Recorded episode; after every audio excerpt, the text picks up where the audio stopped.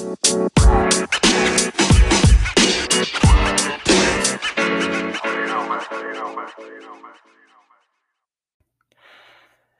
what a difference a week makes. Uh, welcome, friends and Buff fans. Trevor Monroe here. And uh, in this podcast, uh, I'll take a look back at that frustrating loss to Minnesota and uh, look ahead to Pac 12 conference play, which opens this week in Tempe, Arizona. Uh, but up front, you know, despite the loss, I actually had a, a pretty incredible experience. It was my first trip back to Folsom Field in probably a couple decades, actually. And thanks to the the Kuykendalls, I had some great uh, seats. They are uh, actually, I, th- I, guess you could say, raising a third generation of Buff fans. They're longtime uh, Buff uh, friends of the Buff program, and they have really terrific seats to see the action and watch the crowd. So I was able to sit in their their father's seats, and they were right behind me, and I uh, really appreciate that. Uh, it was also pretty special uh, for my youngest son, who, at least for me, uh, and I think him as well, to see Ralphie run uh, for the first time. So uh, let's let's get into the post mortem, and then we'll look uh, a little bit at you know what I know about ASU, looking from them this week, and then uh, just look ahead to I think where the Buffs go from uh, from here.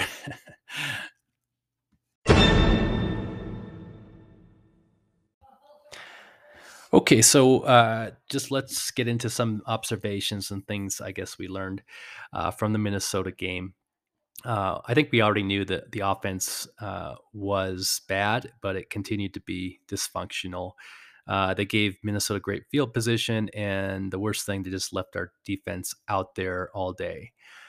Uh, the the biggest the root cause is really the passing game. Hopefully, it's bottoming out. But just to put that in context, according to like CFB Edge ratings, we're 124th out of 130 FBS teams in like our overall passing rating. Uh, 127th in yards per pass, just 4.3 yards per pass, and almost dead last in in points per drive. So it's really the lack of you know passing threat that's also dampening our our running performance. So our running performance is about 47th in FBS, but uh, what's happening uh, with or what happened with Texas A&M and with uh, Minnesota is that they really just crowd the box. They have corners coming up for run support. Um, they they stopped the run first and on passing downs they made wholesale changes but even then the it looks to me like they were just trying to um, also contain Brendon Lewis from making any yards on uh, scrambling so they were they were very effective on the defensive side uh, the Buffs defense in my opinion is still strong uh, the only problem they were left out there a little bit too long uh, not a little bit a lot too long but they uh, they do have pretty respectable stats. So points per drive, they're like 25th in the FBS. Uh, yards per pass allowed, 42nd.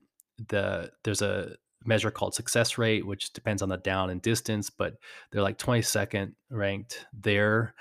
And in expected points uh, per play, they're like also top 25. That's uh, another measurement uh, that's used to kind of uh, depending on on on the where they're at in the field, how, what if that if that drive is supposed to uh, result in points. So something like that. Anyway, so credit to Minnesota. Uh, they are a big and very experienced team. They returned like 10 stars on both sides of the ball, and they showed it.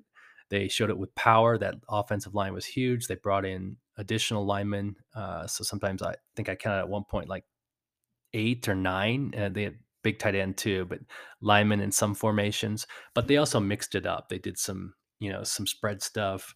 They did a lot of run pass option, a lot of misdirection, and they were very effective at finding some kind of soft spots in in uh, the Buffs' defensive passing game, primarily uh, our safety positions. They kind of picked on Mark Perry in particular. Um, it was really un- unfortunately it was a poor showing on the offensive line for the Buffs. Uh, I think it started with Col- Colby Pursell being out sick.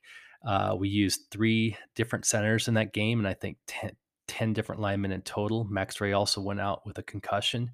But some of the, uh, I think, the problems the Buffs had with the pass rush uh, could have been due to missing actually a center because the you know center has an important role in, in calling out the the blocking schemes but they really were fooled by some disguised rushes uh, that started on the edge and then they, they looped back inside and almost went in untouched um, couple other things i think the safety the safety uh, performance by mark perry and isaiah lewis uh, was pretty weak um, I think I might have mentioned that most of the pass yardage, 98 yards of whatever it was, 160. Uh, Mark Perry uh, was responsible for coverage on that. On that, so he he gave up five receptions for 98 yards. Um, Isaiah Lewis also didn't look that good, and you know across the board they were rated in the 50s according to the professional football focus ratings. So to put that in context, a grade of 85 or higher is kind of NFL caliber rating. 60s average and, and anything below 50 is considered poor. So they were, you know, average to poor in almost every single category, from tackling to coverage, um, etc. When it comes to those ratings, it was really the only bright spot in the Buffs game on Saturday was the punt coverage. So great punting from from Josh Watts and, and great coverage. We would have even been in worse uh, shape position, uh, field position wise, had it not been for that. Um, but we were just uh, really bad in pass blocking. We rated 37.5. So remember, below 50 is poor. Run block 40, tackling 51, receiving 57, uh, run defense 32.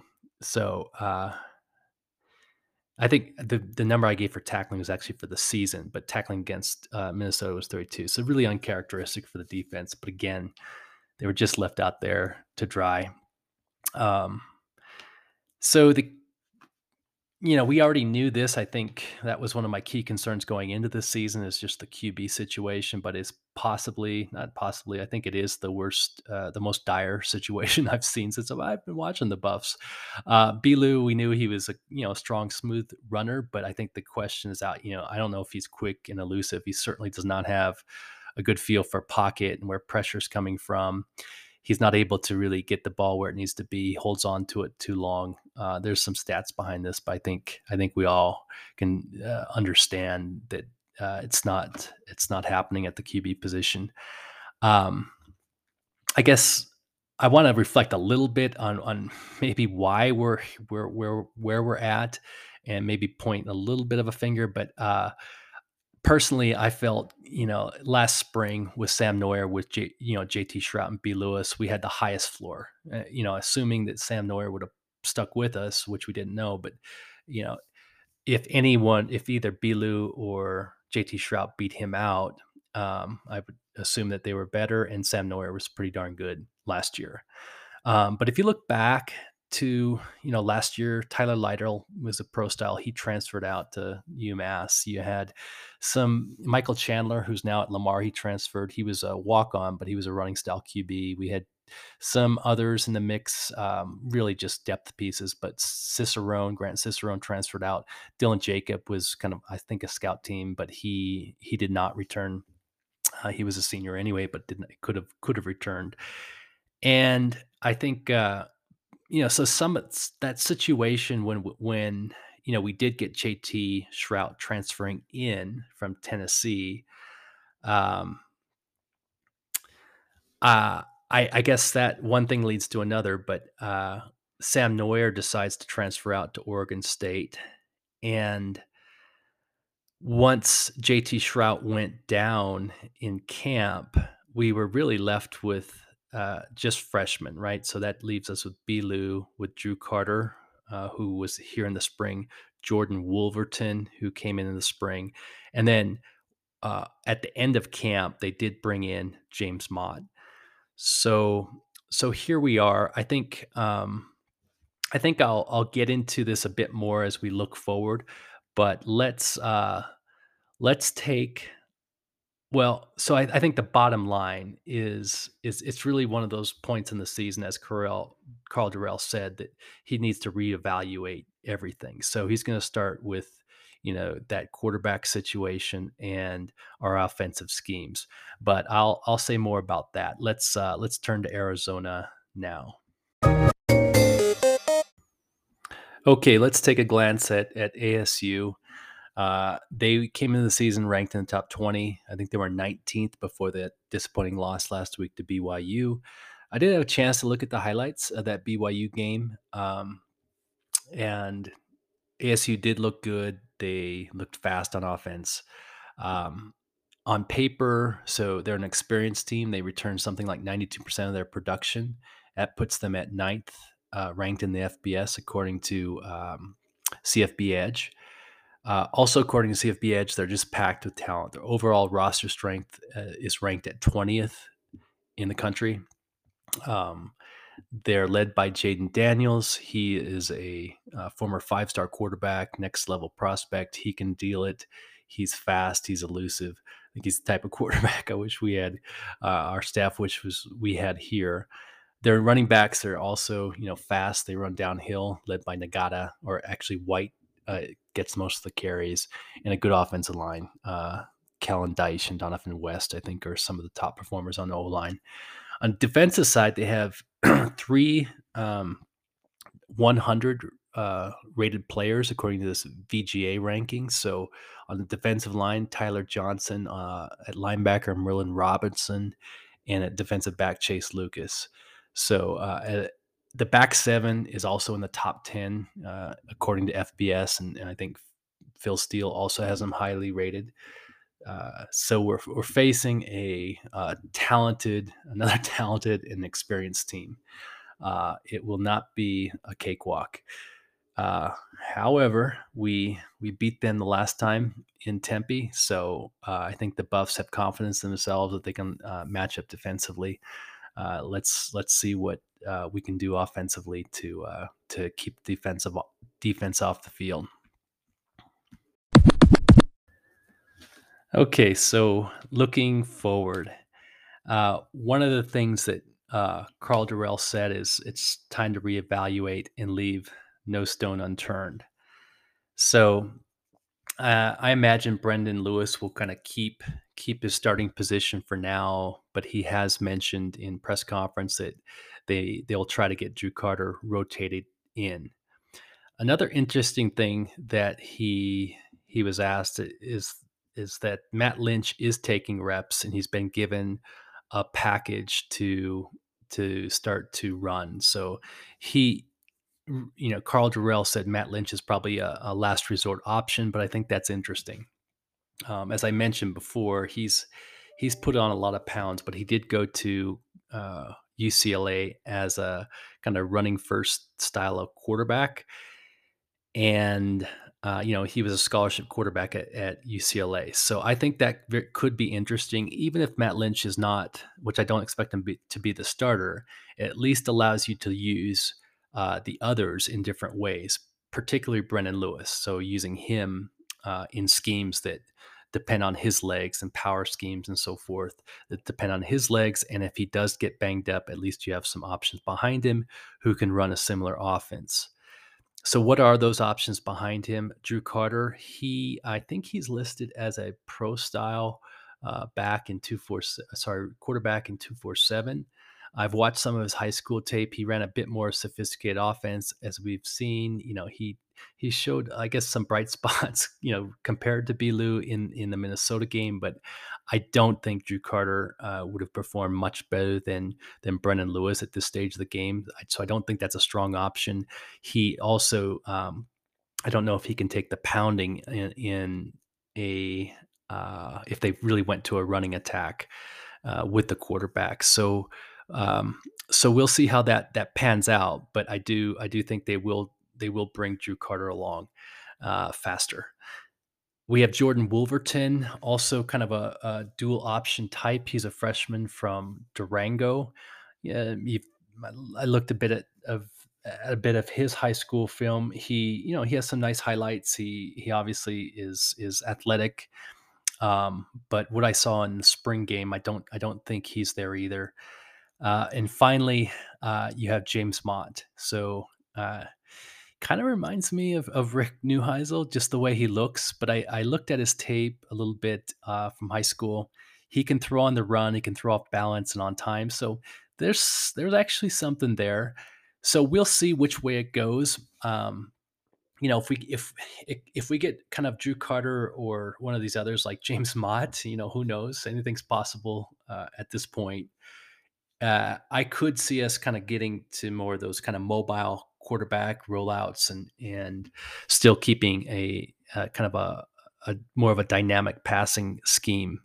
On the other hand, I think it could go where we're just really trying to run B. Lewis and play to his strengths and just scheme it up a lot differently, uh, where we're not so worried about him taking taking the hits because we we have Matt Lynch or these others behind him who will will continue to run that sort of a um, uh, scheme where the quarterback plays heavy, you know, uses uses uh, athleticism and and running as part of the game plan.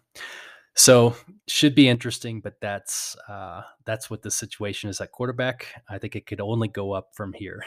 we are at the bottom.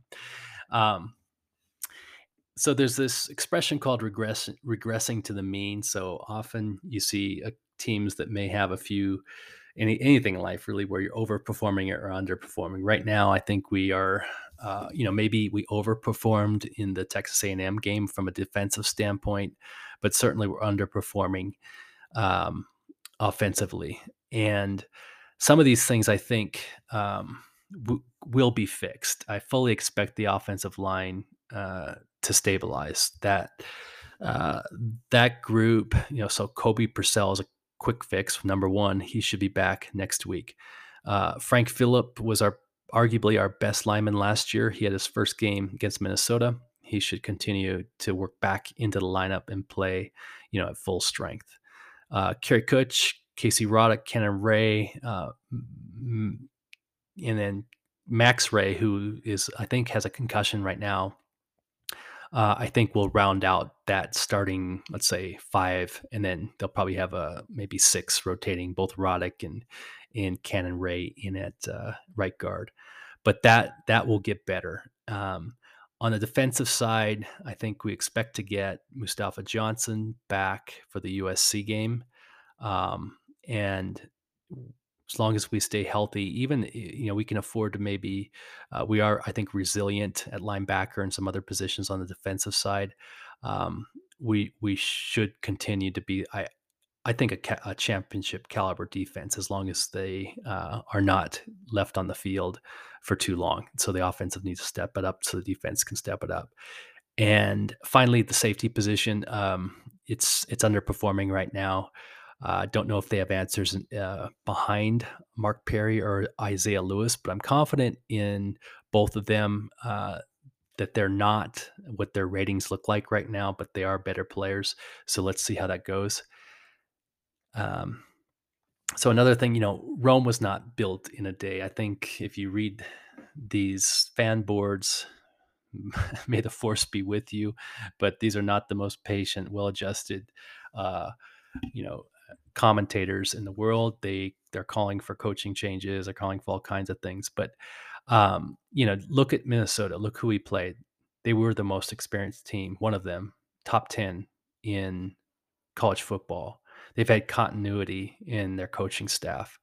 Uh, so now's not the time to just make wholesale drastic changes. I do think behind the scenes, Karl Dorrell will, and maybe he himself and Danny Langsdorf and Chev, it'll be a group effort to come up with the the game plan. But it's not the right thing to fire uh, Chev at this point. I do not think that should be an option. I certainly don't think uh, some of the some of the more dramatic calls for just you know, removing. Uh, look, I think we have great, great leadership. Uh, they're great teachers, even in even in the the aftermath of the the Minnesota game. Uh, Karl Dorrell's getting back to you know the the players how they need to be taught, making sure that they're understanding not not a one size fits all approach. So so uh, I think we need to have patience and and trust the process. Uh, Hey, and look, the Pac-12 South, it's up for grabs. So we're not the only program facing adversity. I think uh, yesterday Charlie Brewer left their quarterback for Utah, left the program.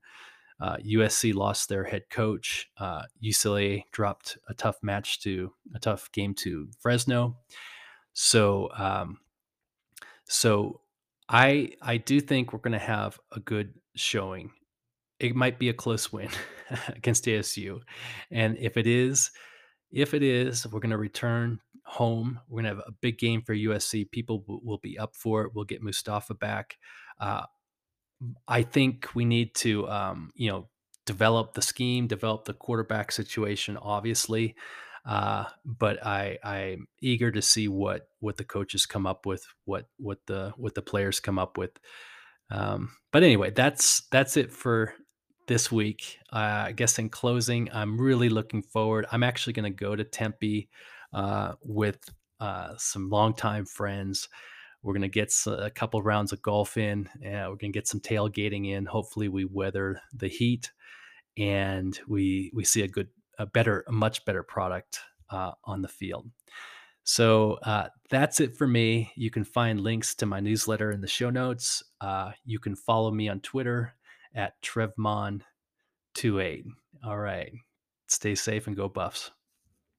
Oh, thank you.